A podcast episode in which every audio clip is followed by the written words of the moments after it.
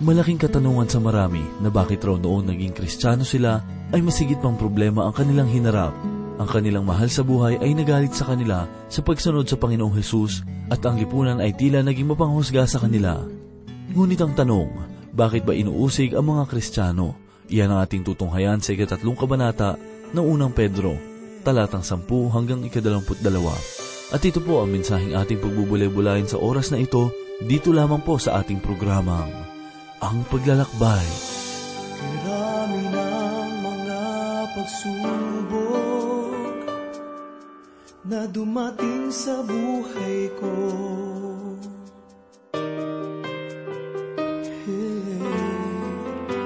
Kirami ng mga problema Ngunit di mo hinayaan na ako ay mag-isa Katapatan mo'y hindi nagbabago.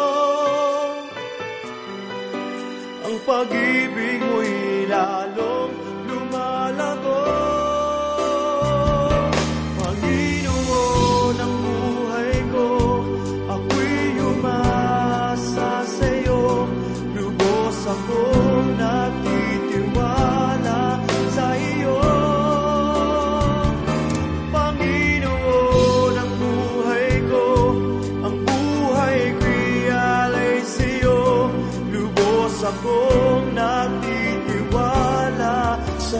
sa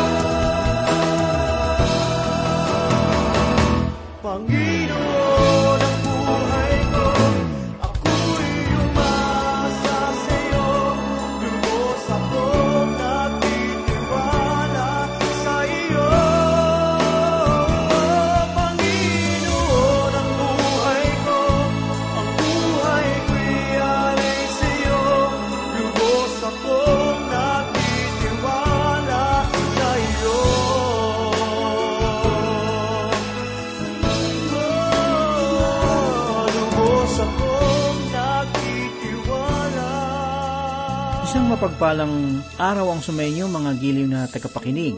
Oras na naman upang tayo po ay magbulay-bulay ng salita ng Panginoon. Atin pong ihanda ang ating puso't isipan sa mga katotohanan na masusumpungan sa banal na salita. Pastor Dan Bangko po ang inyong tagapanguna. Basahin po natin ang ipinahayag ni Apostol Pedro sa ikatlong kabanata ng unang Pedro sa ikasyam na talata. Ganito po ang sinasabi, Huwag ninyong gantihan ng masama ang masama o ng pag-alipusta ang pag-alipusta, kundi ang pagpapala, sapagkat ukol dito kayo'y tinawag upang kayo'y magmana ng pagpapala. Dito naman po sa Efeso 1, talata 3, ay ganito po ang sinasabi, Magpasalamat kayo sa Diyos at Ama ng ating Panginoong Heso Kristo. Pinagkalooban niya tayo ng lahat ng pagpapalang espiritual dahil sa ating pakikipag-isa kay Kristo. At sa unang Korinto, siyam dalawamputatlo, ay ganito po ang sinasabi, ginagawa ang lahat ng ito alang-alang sa mabuting balita upang makabahagi ako sa mga pagpapala nito. Ang pahayag na ito ay maiuugnay natin sa pahayag na kung sampalin ka sa kaliwang pisngi, ay ibigay mo ang kanang pisngi. Kung ang iyong kapwa mananampalataya ay magsabi ng masamang bagay laban sa iyo o isang bagay na walang katotohanan, ikaw ba ay maghihiganti? Hindi. Ipagkaloob mo siya sa Panginoon at ang Panginoon na ang bahala sa Kanya. Kung susundin lamang natin ang panuntunang ito, ay wawakasan nito ang mga pag-aaway na nagaganap maging sa loob ng mga simbahan. Tandaan natin na tayo ay kumakatawan sa ating Panginoong Heso Kristo sa sanlibutan ito. Dumako naman po tayo sa ikasampung talata. Ipinahayag po ni Apostol Pedro ang ganito, Sapagkat ang nagmamahal sa buhay at nais makakita ng mabubuting araw ay magpigil ng kanyang dila sa masama at ang kanyang mga labi ay huwag magsalita ng daya. Lahat tayo ay nais na mabuhay. Subalit, maraming mga mananampalataya ngayon ang hindi masaya sa kanilang mga buhay. Hindi sila namumuhay na nakakamit ang lubos na kagalakan sa kanilang mga buhay. Noong ako ay naglilingkod sa isang simbahan, ay mayroong isang kabataan na nagsabi sa akin ng ganito. Sinabi niyang, Alam mo, nais kong maging tulad ng bunga ng isang kahil isang kahel na maaaring pigain hanggang sa maubos ang katas nito. Nais kong mabuhay para sa Diyos. Aking ipinayo sa Kanya na sundin ang ipinahayag ni Apostol Pablo na sapagkat ang nagmamahal sa buhay at nais makita ng mabubuting araw ay magpigil sa kanyang dila sa masama at ang kanyang mga labi ay huwag magsalita ng daya sapagkat ito ang susi para dito. Ipinahayag naman po ni Apostol Pedro sa ikalabing isang talata ang ganito, Lumayo siya sa masama at gumawa ng kabutihan. Hanapin niya ang kapayapaan at ito'y lakaran. Ang isang anak ng Diyos ay hindi kailangang maupo at magkungwaring mabuti at relihiyoso. Atin itong ipamuhay. Subalit huwag natin itong ipamuhay nakalakip ang paninirang puri at pagpapahayag ng kasinungalingan.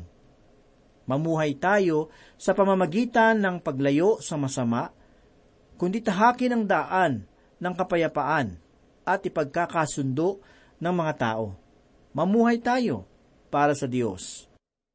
Pakinggan naman po natin ang ipinahayag ni Apostol Pedro sa ikalabing dalawang talata. Ganito po ang sinasabi, sapagkat ang mga mata ng Panginoon ay nasa mga matuwid at ang kanyang mga tainga ay bukas sa kanilang mga panalangin.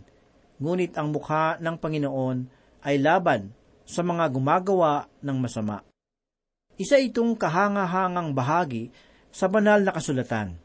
Inulit ni Apostol Pedro ang ipinahayag sa ikatatlumpu at apat na kabanata ng mga awit sa ikalabing lima at ikalabing anim na talata. Ganito po ang sinasabi, ang mga mata ng Panginoon ay sa matuwid na nakatitig, at sa kanilang daing bukas ang kanyang pandinig. Ang mukha ng Panginoon ay laban sa mga gumagawa ng masama upang tanggalin ang alaala nila sa lupa. Matindi ang pahayag na ito. Isa itong paksa na binigyang diin ng Diyos. Tiniyak ng Diyos na kanyang diringgin ang panalangin ng kanyang mga anak. Hindi niya tiniyak na kanyang diringgin yaong panalangin ng mga taong hindi para sa kanya. Ang ating panalangin na maaaring sambitin ng isang makasalanan ay ganito, Panginoon, inaamin ko na ako ay isang makasalanan at tinatanggap ko si Jesus bilang aking sariling tagapagligtas at aking hinihiling na ako ay iyong tanggapin sa pamamagitan niya. Mga kaibigan, iyon ang panalangin na pakikinggan at tutugunin ng Diyos. Maraming tao ang nagaakala na maaari silang mamuhay ng patuloy sa kasalanan at umaasa na tugunin ng Panginoon ang kanyang mga panalangin kapag siya ay lumalapit dito. Isang malaking kaisipan na maaari kang tumawag sa Panginoon sa lahat ng pagkakataon at kahit na ikaw ay kanyang anak o hindi. Mga kaibigan, hindi niya ipinangako na kanyang tutugunin ang panalangin noong mga tao na hindi sa kanya. Mababasa natin sa ikalawang kabanata ng Ecclesiastes sa ikalabing pitong talata ang ganito, Sa gayoy kinamumuhian ko ang buhay, sapagkat ang ginawa sa ilalim ng araw ay mapanglaw sa akin, sapagkat lahat ay walang kabuluhan at pakikipaghabulan sa hangin. Ilang tao kaya ang namumuhay lamang para sa mga bagay ng sanlibutan at pagkatapos ay magising na lamang isang umaga at matuklasan na ito pala ay walang kabuluhan.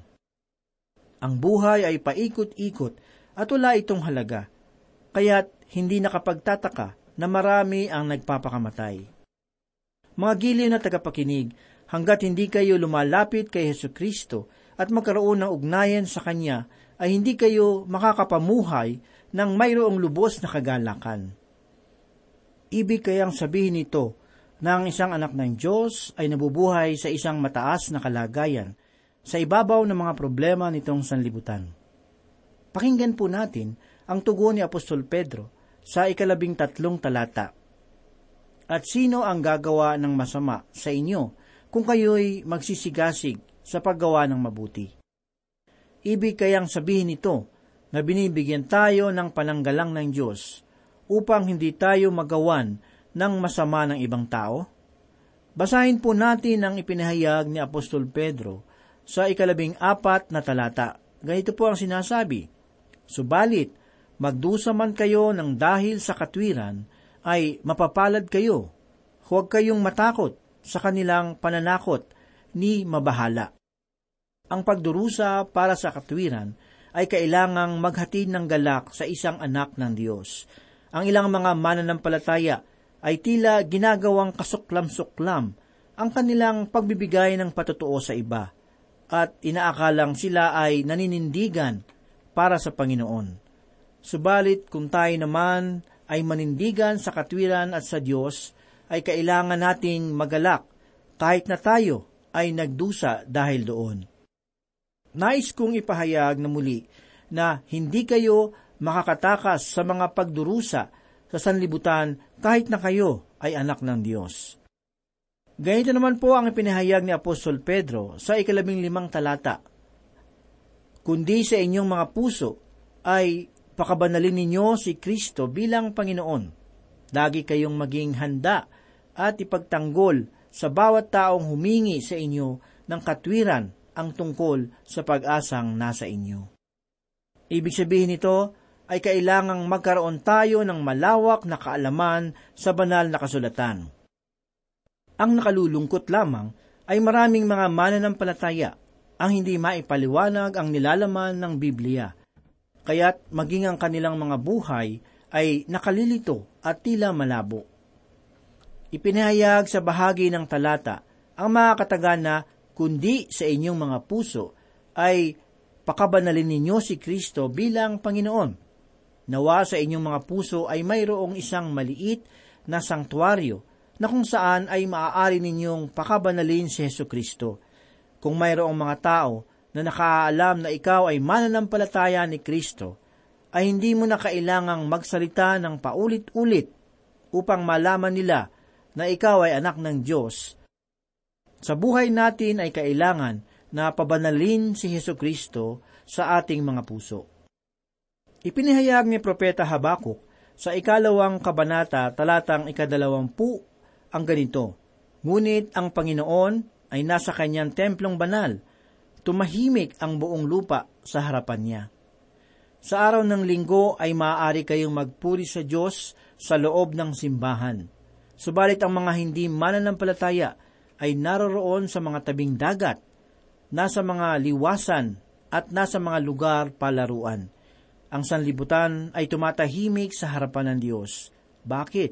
Sapagkat tayo bilang mga mananampalataya ay kailangang pakabanalin ni Heso Kristo sa ating mga puso.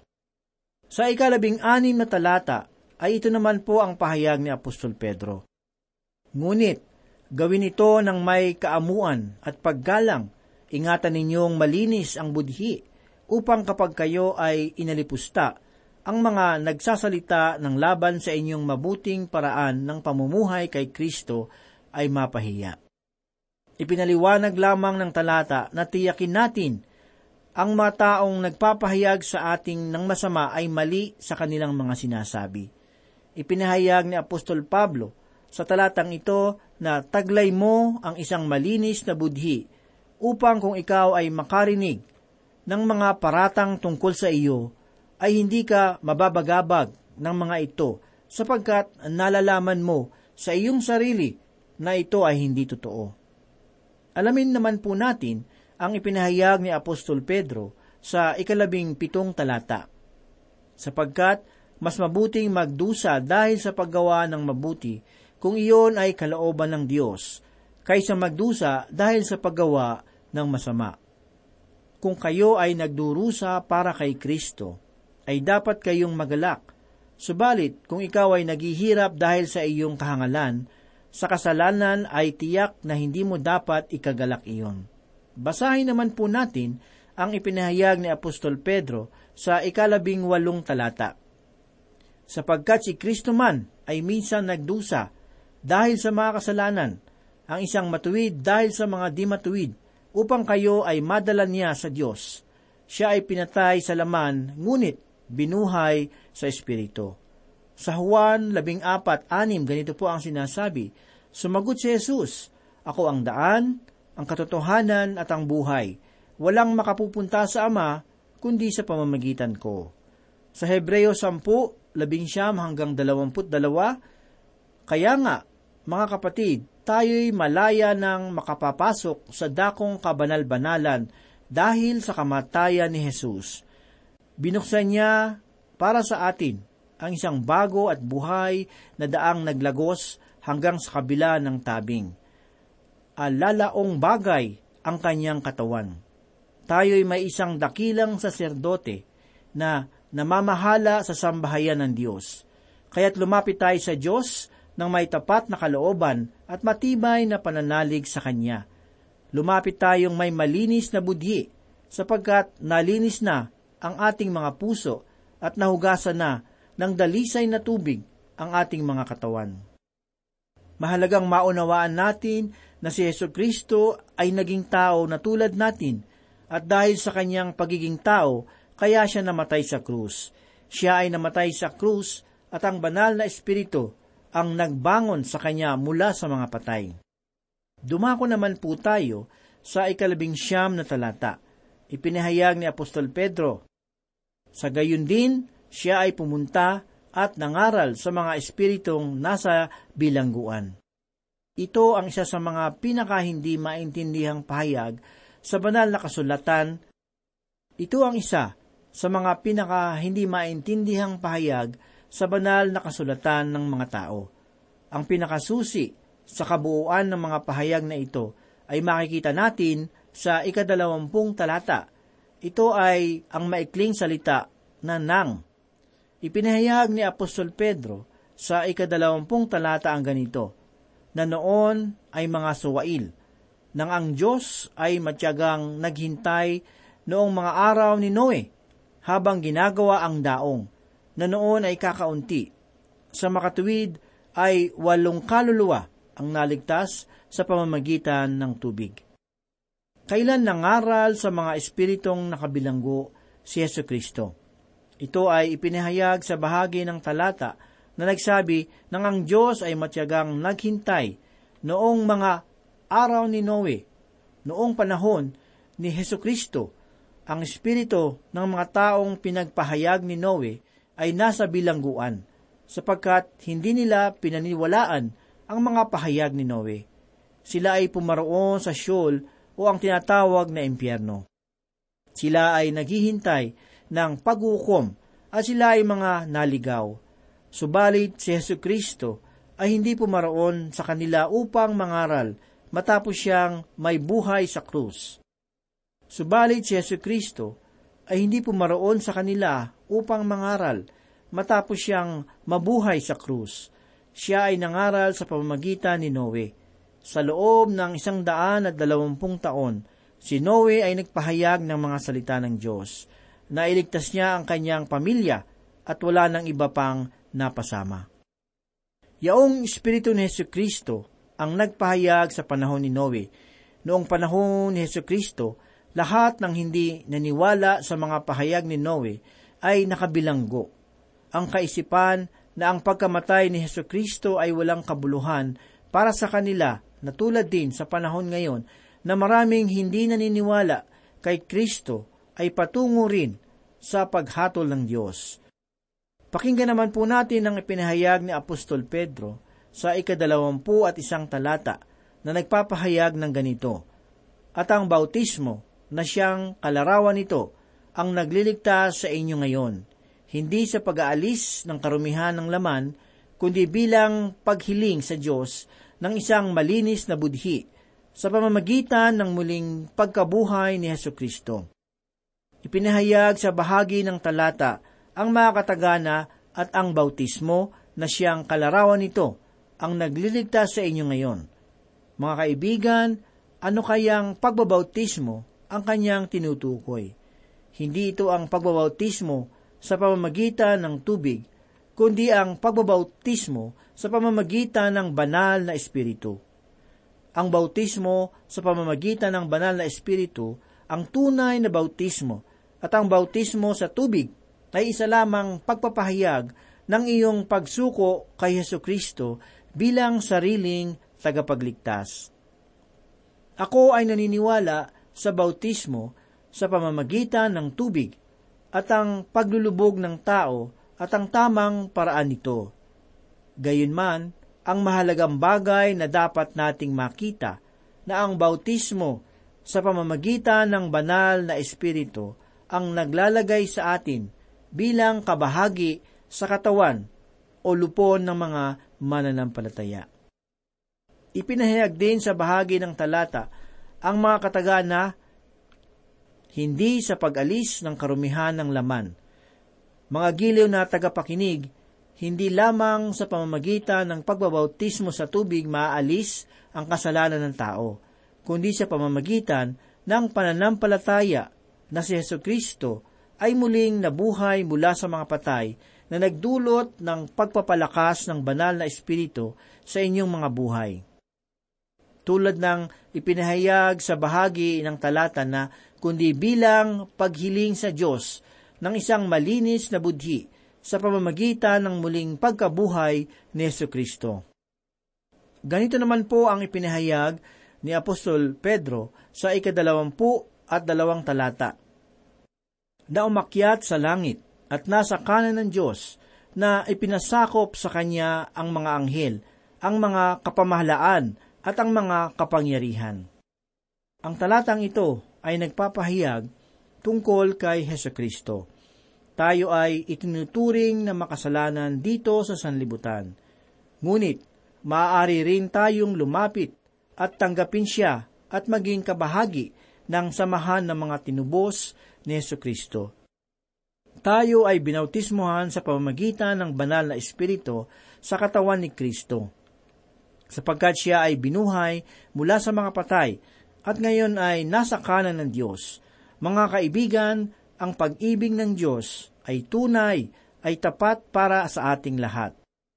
Tulad ng ipinahayag ni Apostol Juan sa ikatlong kabanata mula sa ikalabing apat hanggang sa ikalabing siyam na talata ang ganito, kung paanong itinaas ni Moises sa ilang ang ahas, kailangan din namang itaas ang anak ng tao, upang ang sinumang sumampalataya sa kanya ay magkaroon ng buhay na walang hanggan, sapagkat gayon na lamang ang pag-ibig ng Diyos sa sanlibutan na ibinigay niya ang kanyang tanging anak upang ang sinumang sa kanya'y sumampalataya ay huwag mapahamak, kundi magkaroon ng buhay na walang hanggan. Sapagkat hindi sinugo ng Diyos ang anak sa sanlibutan upang hatulan ng sanlibutan, kundi upang ang sanlibutan ay maligtas sa pamamagitan niya. Ang sumasampalataya sa Kanya ay hindi hinahatulan, ngunit ang hindi sumasampalataya ay hinatulan na, sapagkat hindi siya sumasampalataya sa pangalan ng tanging anak ng Diyos. At ito ang kahatulan na naparito ang ilaw sa sanlibutan at inibig pa ng mga tao ang kadiliman kaysa ilaw sapagkat ang kanilang mga gawa ay masama. Mga giliw ng tagapakinig, ang Diyos ay dakila at mabuti sa atin. Ang nakakalungkot lamang makita sa sanlibutan ngayon ay ang kasamaan na patuloy na ginagawa ng mga tao. Kung ikaw kaibigan ay nakikinig, nawa ang pag-ibig ng Panginoon ay lagi mong naisin at lumayo sa kasamaan ng sanlibutan. Manalangin po tayo. Salamat muli, Panginoon, sa pagkakataong pag-aralan at pagbulay-bulayan ang iyong banal na salita. Ito ay nagdulot ng kabusugan ng aming kaluluwa. Ikaw ang gumabay sa amin upang maisabuhay namin ang iyong mga katuruan. Ito po ang aming samot dalangin sa pangalan ni Jesus. Amen. Kay Kristo, buhay ko'y may katiyakan. Siya lamang ang tangi kong kailangan. Pagsubok,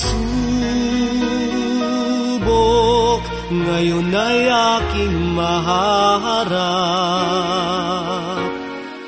Tunay, ako'y di pababayaan ni Jesus ang buhay. Sa mundo'y mayroong hangganan. Kay hirap at walang patutunguhan. Salamat kay Jesus,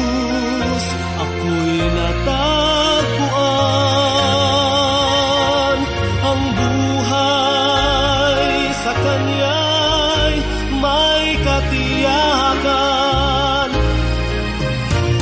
Kay Kristo, huwag ka nang magalinlangan.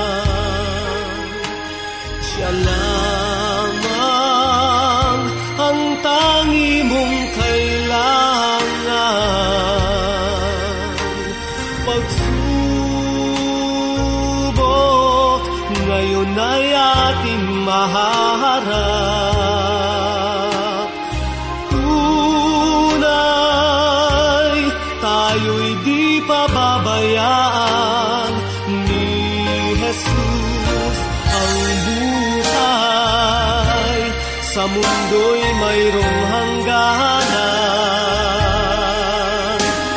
Kay hirap at wala